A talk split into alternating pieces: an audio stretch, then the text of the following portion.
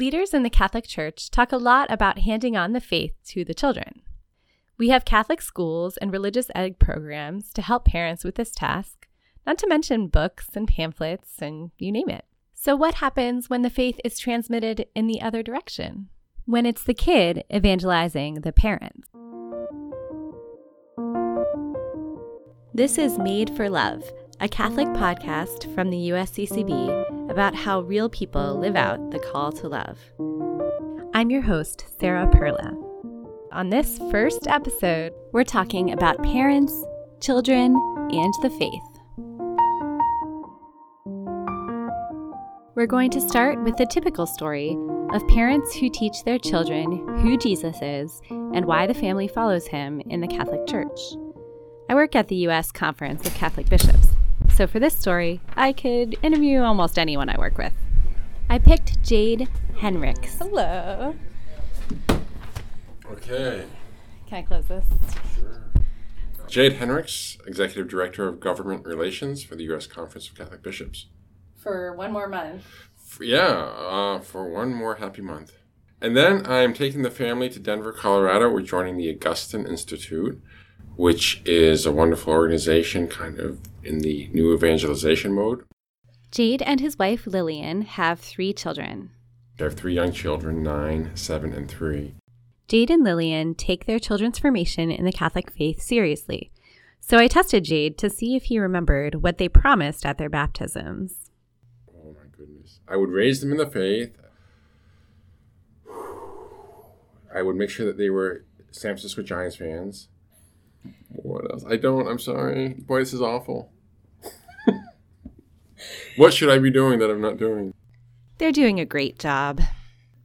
I, I wish I could say that everything runs smoothly every day, but it doesn't. But certainly we have the nighttime prayers every night, and the kids are bringing home a lot of things. I mean, they're they're helping us help them. The faith formation of children is never a one way street, even when the parents are leading the way. So my two older children, they've learned how to say grace in Latin. Now we're not a big Latin family, but they really enjoy that. So they now lead us in prayer, which is great around the table. At nighttime, they've really started enjoying praying the rosary. But we also like the more informal prayer as well. We use the time at Mass to focus them on what's happening on the altar. And you know, these are things that I learned later in life, and I'm excited to be able to share them with them at a young age, and they will continue to go deeper in the mystery. Jayd acknowledges that there's only so much a parent can do. Now, at some point in their life, obviously, they're going to be at a stage where they say yes or no to this. But at this age, it's my responsibility to keep them safe. And when they cross the street, and I need to keep them safe spiritually.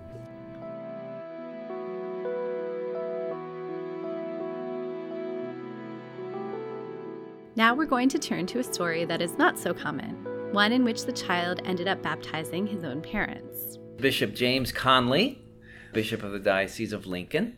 Before we get into Bishop Conley's story, though, I have to tell y'all that we were talking for a few minutes when I realized that my recorder was blinking. In other words, I had accidentally put it on pause. It was not going. Oh, so you want I'm to start? so sorry. So we're going to start over? Oh goodness. So we start over. So this will just start Sorry. just start again.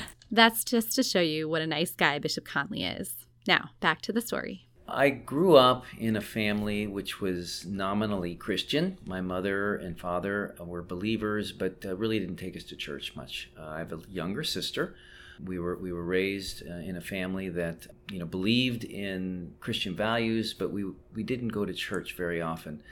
Maybe on Christmas and Easter, and then some other times we would go as well. Probably why we were Presbyterian was because it was the closest church, and the minister at the time was was a very good preacher. So my mom liked him. In fact, if we didn't get to church, we listened to it on the radio. So we really didn't have any uh, religious training other than from time to time we would go to church. Bishop Conley didn't spend much time thinking about God or religion as a kid. I, I was probably mildly agnostic. I, I kind of questioned things, but um, I just kind of went along with it. I didn't deny God, but He really wasn't that important in my life. I was into all kinds of other things. This continued right through high school. I didn't really have any formal religious convictions going up. through high school. So it really wasn't until I got to college that I began to ask the serious questions, you know, about what do I really believe. In college, Bishop Conley met people who challenged him to start thinking more deeply about God, the world, truth, etc. Some of those people had been dead for thousands of years. First year was all pagan literature, so you'd read Greeks and Romans. And the second year, you would begin with Christian authors and end with modern. So it was a sweep of Western civilization. And not only was were these books interesting to me because I'd never read any of these books, like the Iliad and the Odyssey and the Greek tragedy plays, and then the Aeneid, the founding of Rome, and these great Roman authors, Cicero. So I knew about these names, but never had read any of these books. But it wasn't only reading these ancient texts that was special about this integrated humanities program at the University of Kansas. It was also how they were taught. The unique thing about the program is they chose to teach it through what they called the poetic mode. Because they realized that we were not honor students, I don't think I'd ever read a book really from cover to cover until freshman year. So they realized that they had to do a lot of remedial work. And they realized that that our imaginations were bankrupt. And so they wanted to fill our hearts and our imaginations with beauty. How do you do that? It's a question that parents and teachers really ought to be considering. One way is poetry. We would have one day a week where we would memorize poetry, reams and reams of poems that we would just, uh, great English poems, Wordsworth, Keats, Shelley, the Romantics, but also, you know, even classical poems that uh, every school child should know. I had a friend who was an English teacher once tell me why she assigned poetry memorization to her students.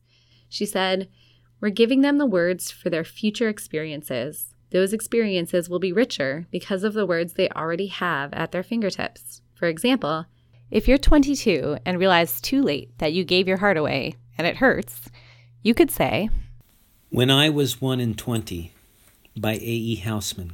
When I was one in twenty, I heard a wise man say, Give crowns and pounds and guineas, but not your heart away. Give pearls away and rubies, but keep your fancy free. But I was one and twenty, no use to talk to me. When I was one and twenty, I heard him say again, The heart out of the bosom was never given in vain. Tis paid with sighs of plenty, and sold for endless rue. And I am two and twenty, and oh, tis true, tis true. That's a whole lot deeper than, wow, I was pretty dense when I was 21, which is all I could say. Anyway, back to Bishop Conley. So they were filling our minds with music and poetry. And then we started every lecture. There were two, two lectures a week during each of the four semesters, and every lecture would begin with a song. And it would be either a, a, like an American folk song, Stephen Foster, My Old Kentucky Home was one, or a great English ballad like Believe Me of All Those Endearing Young Charms and Flow Gently, Sweet Afton, these Robert Burns ballads. And of course, they didn't forget nature. One day a week, we would go out stargazing. We'd learn the constellations of the stars because we were reading these great classics, which had the gods and goddesses, and all the constellations are named after these Greek myths. And they were getting us just to look up to the stars and wonder, both really and figuratively, to get our minds lifted up to higher things, so that we'd eventually ask those big questions, those perennial permanent questions Is there a God? What is goodness? What is justice? What is love? What is mercy? And all these books raise those questions. You know, all those books, you know, they all the authors deal with these great questions every, you know, from the beginning. I don't know about y'all, but this sounds like pretty awesome college experience. But wait, it gets better. What do you do in the fall in Kansas? We have a fair. The, the students from the Integrated Humanities Program put on a country fair, and it was out in the country. It was beautiful, fall harvest and everything, and and there would be some sort of a little skit put on, and so the families, you know, could come, and, and my parents enjoyed that. And what better way to celebrate the spring than to get all dressed up and go to a classy old school waltz? Program organized a beautiful formal waltz again, part of that idea of introducing us to these great things of Western culture. So we'd all have to learn how to waltz. Nobody knew. You know, I was I was into the Grateful Dead back then. I was a big Deadhead, and so I didn't know how to dance or anything like that. So we'd have waltzing lessons leading up to this big spring formal waltz, and we'd get a dance card, and we'd have six different ladies we would have to dance with, six different waltzes. And it was, again, teaching us the beauty of dance and manners, really, how to ask a lady out onto the dance floor without making a fool of yourself.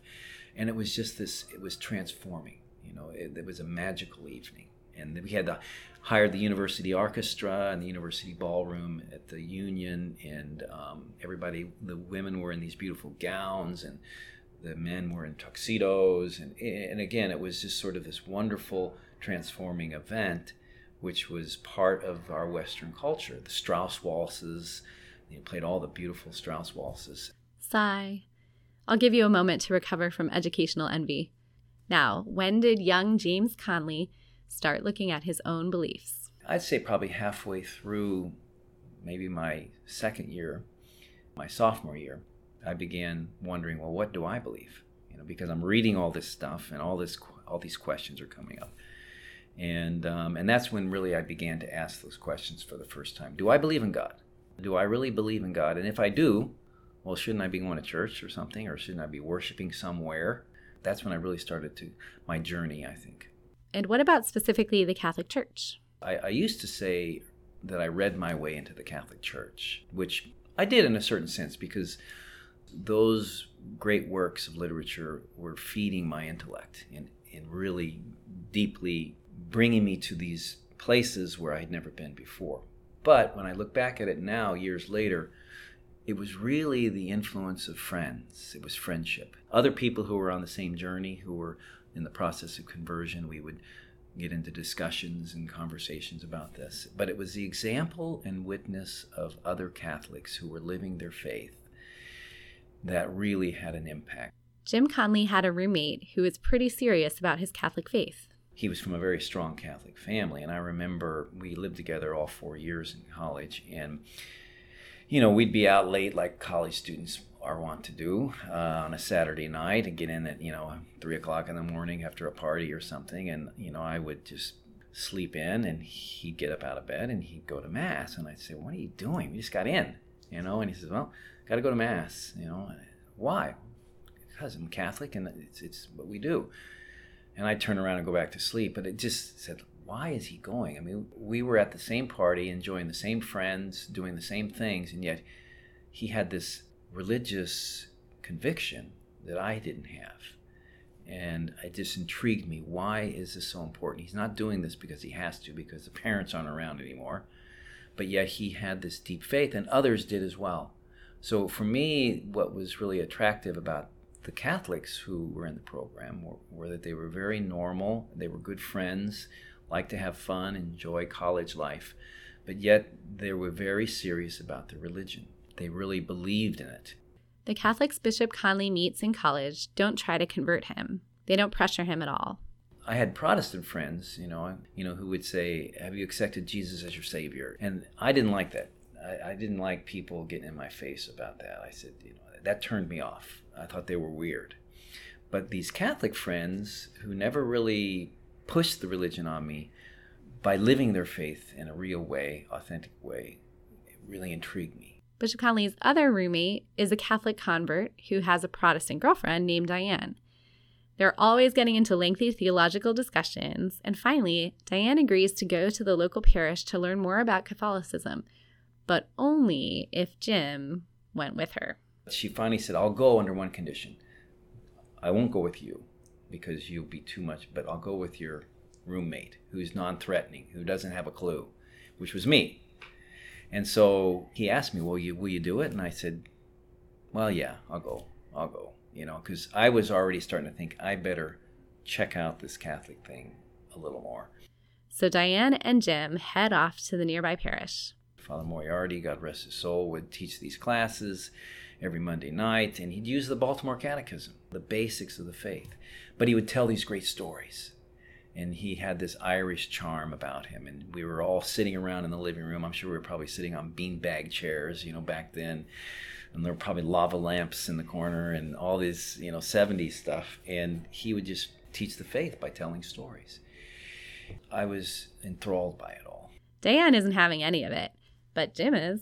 So I'd say probably after six weeks, I was absolutely convinced. And I remember he asked, Well, so who is interested in becoming Catholic? And half of us raised our hands, you know, because I said, "This is it. This is where I'm. This is where I should be." It made perfect sense. I mean, he, dealt with the question of the Pope and confession, all the hot buttons, Blessed Virgin Mary, um, the sacraments, the Eucharist, all these questions that Protestants usually have hard time with, and each one of them made sense to me. So Jim comes back to the dorm to tell his roommates. So I come home one day and I tell my roommates that you know I I'm going to become Catholic and you know, one of my roommates said, "Great, I've been praying for you," but the other one, Diane's boyfriend, said, "Well, what about Diane?" And I said, "Well, she didn't raise her hand." What? It's not supposed to happen like that. She's the one that's supposed to become Catholic. And I said, "Well, she's, you know, she's still not convinced, I guess, but I am. Aren't you happy?" And he said, "Yeah, yeah, yeah, yeah. It's great. It's great. I'm, I'm glad for you." Jim enters the Catholic Church in 1975, the fall semester of his junior year and I've never looked back. Now, if you remember, this episode is supposed to be about parents of kids who come to know the faith. So, how do Mr. and Mrs. Conley react to their son's conversion? When I became Catholic, I did something probably I wouldn't recommend others to do, and that is I didn't tell my parents. So, I became Catholic and I came home for Christmas that year. And I think it was at Christmas dinner or something, I just announced, oh, by the way, I became Catholic last semester. Pass the potatoes, please. And my mother looked at me and she goes, "Wow, that's wonderful." You know, she she didn't have any problem with it. She was just glad that I had got my hair cut and I was probably not listening to the Grateful Dead as much as I used to. So she she could see that my life was heading in a good direction. But my father, I'll never forget this. He looked at me and he said, "I knew it. I could see this happening. I knew that this was going to happen." He says, "I hope you realize, son." that you've given up your freedom to think on your own. That now the Catholic Church is going to make all your decisions for you. The Pope's going to make all your choices for you. But you're 20 years old. You're old enough to make up your. And it says, I just want you to know that you've just given up your freedom to think. Remember that part because it's going to be important later. Bishop Conley explains where that reaction probably came from in his dad. Because he was from that generation of this self made person you know, individualism, kind of rugged individualism, and he didn't want to submit to anything because, you know, he'd made it on his own, fought a war, became successful after the war, raised a family, and uh, he saw the Catholic Church as this sort of controlled religious church where you just had to kind of pay, pray, and obey. Couldn't really think on your own. Jim is still a young man. He's what, 21? So you can't really expect these conversations to go smoothly. And we got into arguments like, you know, most converts, I was trying to convert everybody, my parents, my sister, and you, you're all, you know, filled with enthusiasm and energy, and you end up making a fool of yourself, and you get in these long arguments, and they're very uncomfortable and, and things like that. So I probably made all kinds of mistakes that first couple years and didn't do much to win anybody over. Just was uh, was a pain. But his parents support him anyway.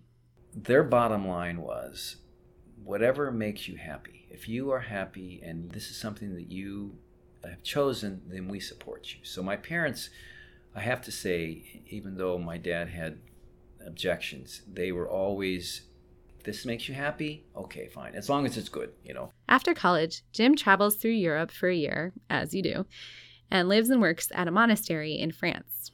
I really thought about maybe God's calling me to be a monk. And I remember writing these letters home my parents freaked out. You know, they're never going to see their son again. And they knew that a couple other students had entered cloistered Benedictine French monastery. That's when I first started discerning maybe God's calling me to something more. Jim comes home and works on his friend's farm. And I loved it, fell in love with it. And we farmed organically, and I loved that. And we even had horses. We used horses for part of it, Belgian draft horses. And it was just a great life. And, and we were all converts to the Catholic faith. And so we would pray together and uh, read together. And I thought this is what God wanted me to do get married, have a big family, live the good life out in, in, the, in the country in Kansas. It would have been a good life, but something unique happens in 1979. And then Pope John Paul II came to America, the new Pope, in 1979. And he, you know, he traveled, his first visit, he came to Boston and New York and Washington and Chicago and Des Moines, Iowa.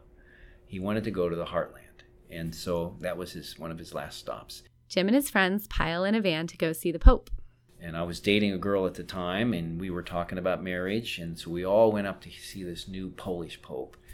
And October 4th, 1979. I remember it. It was the Feast of St. Francis, and it was during harvest time, and it was a beautiful outdoor mass, hay bales behind the altar, just very rural and bucolic. St. John Paul II, at this point, is really young for a pope. He's only 59 in 1979. He's Polish, he speaks a ton of languages, and he loves young people. He's very charismatic. And I remember at the end of that Mass, he made this appeal, as he always did Young men, have you thought about the priesthood? The church needs you. You know, come, come, join the priesthood, follow me. You know, and Jim is up front. it was like a rock concert. You know, I had a lot of experience at Grateful Dead concerts, so I got my way up to the front. So when he came down at the end, he blessed every, and he was like only ten feet away, and I remember seeing him and his looking in his eyes. You know, after he had said that, and this, the priesthood just. I'd never really thought about the priesthood. I thought about becoming a monk, but when I checked that off the list, then it was get married. I never thought about the diocesan priesthood. Jim has a lot of time to think about this on the tractor. He finally goes to see a priest to talk about it, and he chooses the pastor at his girlfriend's church in Wichita. Monsignor Charles Walsh listens carefully and says that Jim may have a vocation to the priesthood and should consider going to the seminary to discern it. The Pope came in October. I was in the seminary by January. Off to the seminary for the Diocese of Wichita. It was green lights from there. This was the answer. I was called to the priesthood. He entered the seminary at the tender age of 24, which he says was late at the time, and then he was ordained. How did mom and dad feel? They were supportive, like they always had been. My mom was glad that I didn't become a monk. Then, so then when I announced that I was going to go to the seminary, she said, "Well, that's better than becoming a monk. We'll see you." My dad was, you know, still thinking, "Well, the Catholic Church is doing all your thinking for you, so you, I can see this coming. You're going to go become a priest," and not surprising. But again, the bottom line was that they saw I was happy and at peace, and they said, "If you're happy and at peace, then we support you." So they did. Jim's parents visit him at the seminary, come to all the events, and meet his friends. You know, I think my parents were really won over by my friends, and especially my seminary friends who became priests with me. And then after I was ordained, they would come down and visit me in my first parish. The pastor was Father Donald O'Hare. It's a wonderful, again, Irish priest, foreign born Irish. My dad fell in love with him. They just hit it off from day one. And my mom, when they would come down and visit me in the parish, they would come, and of course, when the parents of the young priests come, they just roll out the red carpet, and the altar society ladies were just fawning over my mother, and oh, we love your son, he's a wonderful priest, and, and she just had never experienced that. She couldn't believe how Catholics loved their priests, and she thought that was wonderful. And when Father Conley is sent to Rome, his parents visit him there. I was there for two years studying, and my parents came over and visited me in Rome. And of course, I used that opportunity to explain the whole history of the Catholic Church. And my dad, I could tell something was happening with my dad. I could say he was kind of thinking, was processing all of this. Now he's got a son who's a priest. He met the Pope, who does all my thinking. How could you not be impressed with the whole history of the Catholic Church? My dad is a big history buff. And so I could see something happening. Father Conley slips his mom the name and number of a priest in their area, just in case, you know. My mom wrote me a letter, and she it was I remember it was Easter of 1991, and she goes, "Your father and I have been going to classes." Sure enough, a little while later, I get this letter right before I came home to finish my studies. Your father and I have decided to become Catholic, and we want you to receive us into the church. And lo and behold, we discovered that they had never been baptized. Well, at least we don't think so. And so I decided I would conditionally baptize them because they didn't have any baptismal certificate. They can't, couldn't remember if they were baptized. So on August 2nd of 1991, um, my parents came to, down to St. Patrick's and my friends were there. The bishop came and I baptized, confirmed, and gave First Holy Communion to my parents. But do you remember Mr. Conley's reaction to the church earlier? We're all standing at the baptismal font. And my father, my mother, I baptized my mother, and then my father was next. And just as I was getting ready to pour the water, I said, Dad, I have some question for you. He said, What's that? You know, if I do this, you're going to give up your freedom to think on your own. The Catholic Church is going to make all your decisions for you. The Pope's going to make all your decisions. And he's looking at me and he goes, Go ahead. And then I baptized him, of course. Mr. and Mrs. Conley become devout Catholics. Mr. Conley would write to his son, Why aren't the bishops doing this? Why isn't this theologian fired? etc. Dad, you can't just fire a priest or you can't fire somebody who's, you know, dissenting. You can excommunicate. Why didn't you excommunicate him? So he became this really turbo Catholic till the day he died. And my mother's still alive and she she's still very devout Catholic. Now, if you're anything like me, you kind of want to know what happened to Bishop Conley's girlfriend. How did that conversation with the girlfriend go? Well, she was great. She supported it. She was a great Catholic girl from a big Catholic family. She didn't want to get in the way of God and a vocation. And so she was very good. And ironically, I ended up, when I was finally assigned to my first parish, it was her parish. And she had then subsequently gotten married and had her first child, and I baptized her first child. So that was kind of God's way of saying, you know, kind of tying up that story into a nice happy ending.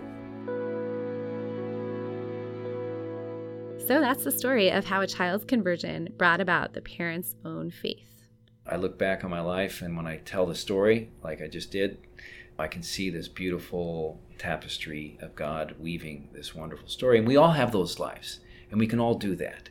You know, everybody has a beautiful story to tell. Would you care to name that roommate of yours? That roommate is his name is Paul Coakley. He's the Archbishop of Oklahoma City, and he is uh, still my closest friend. We first met when we were in the seventh grade. We were on the same baseball team. My dad was the coach, and we were friends all through high school, roommates all through college, and he's been my friend of friends. Now we're both bishops, and again, a beautiful story of God's providence.